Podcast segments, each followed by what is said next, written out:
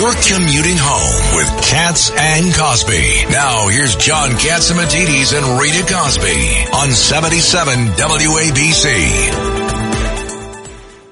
We are talking now to Gordon Chang. Of course, his Twitter handle is Gordon G. Chang. And big news coming out, Gordon. Here it is. The Chinese nationals have snuck onto sensitive U.S. sites at least a hundred times. Uh, sparking big concerns about them spying. That's a lot of, that's a lot of, uh, interferences there, Gordon Chang.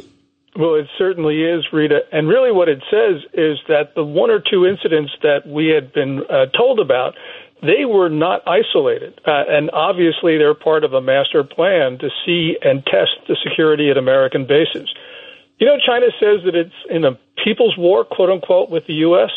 Well, if so, then these tourists, quote unquote, should be held as prisoners of war. Yeah, you know, you bring up a great point because they were acting as tourists going in there, which is a whole other, like it shows that there's been planning, they've been calculating. Why is that? Why clearly the U.S. is downplaying this, which brings big concern. And obviously spotlights sort of the way Biden has handled China just all along. Look what he did with the spy balloon and everything else, Gordon.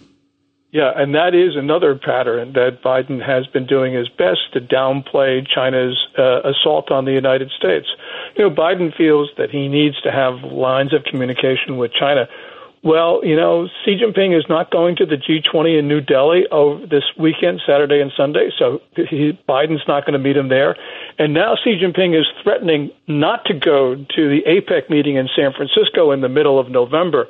And if that's the case, um, Xi Jinping is also not going to sit down with Joe Biden. So this is Biden, I think, um, sort of desperate to talk to China, and China not entirely desperate to talk to to Joe Biden.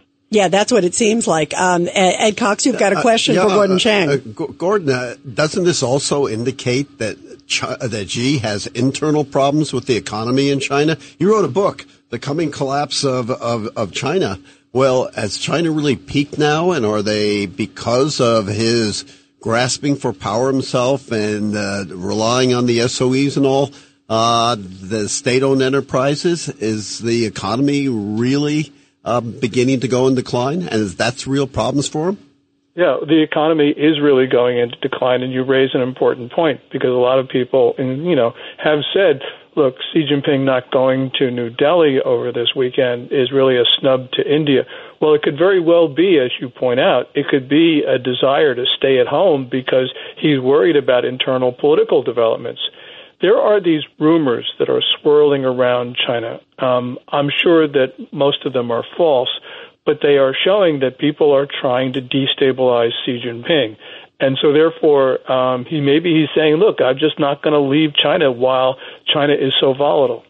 Hi, it's Lou Dobbs for Priority Gold, America's precious metals dealer. These are volatile times with high inflation, soaring debt, wars on multiple continents, and rising financial stress. Central banks are buying gold to diversify their reserves, so are many Americans. Call Priority Gold and find out how precious metals can help you diversify your portfolio. They're highly rated and happy to help. Call 1-866-303-6357 or get a free gold guide at PriorityGoldGuide.com. That's Priority PriorityGoldGuide.com. And uh, Peter King, you got a question for Gordon Chang. Yeah, Gordon Chang, uh, what is the significance of the recent Camp David agreement involving uh, the U.S., uh, Japan, and South Korea? Well, that's a really important question as well. And it's that the region is banding together because they're worried about China. You know, South Korea has often viewed Japan as the enemy, uh, and even more so than uh, North Korea being an adversary to the South Korea. Um, and for the president of South Korea, Yoon Suk Yeol, to sit down with uh, Japan's prime minister is a real indication that uh, China is really scaring Seoul.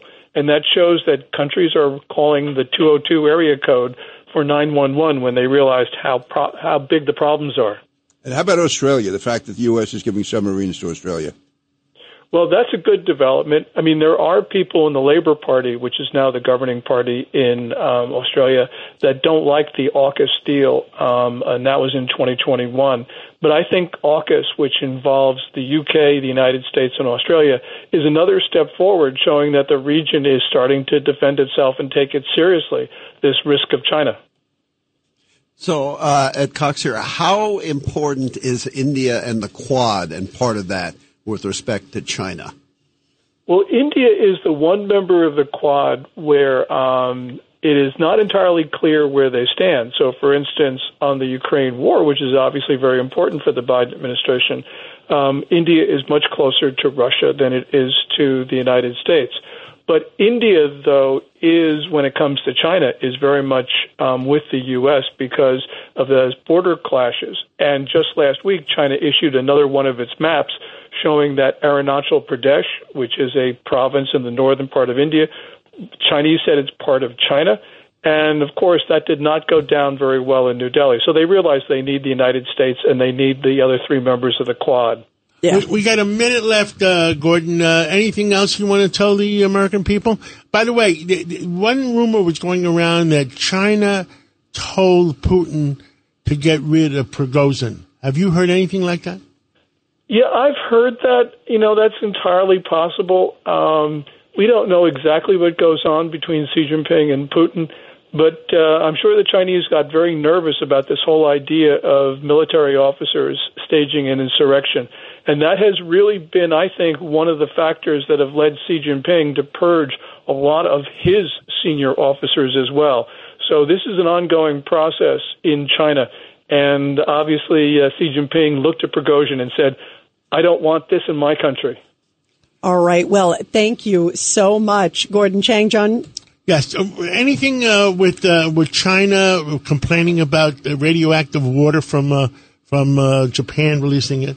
Yeah, um, China is just going on a bender on this, um, which means they want a foreign enemy um, to rally the Chinese people. I think Xi Jinping has a low threshold of risk.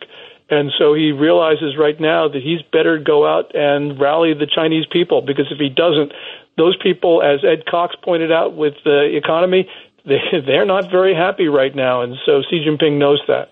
Thank you, Gordon Chang, and we'll talk to you again real soon. Gordon, you're the best. Thank you. You're the best. Thank you, guys. Yeah. Thank you so much. At Grand Canyon University, we believe in equal opportunity, and the American dream starts with purpose. Whether your pursuit involves a bachelor's, master's, or doctoral degree, GCU's learning environments are designed for supportive networking and collaboration. With over 330 academic programs, GCU provides a path to help you fulfill your dreams. The pursuit to serve others is yours. Find your purpose at GCU. Private, Christian, affordable. Visit gcu.edu.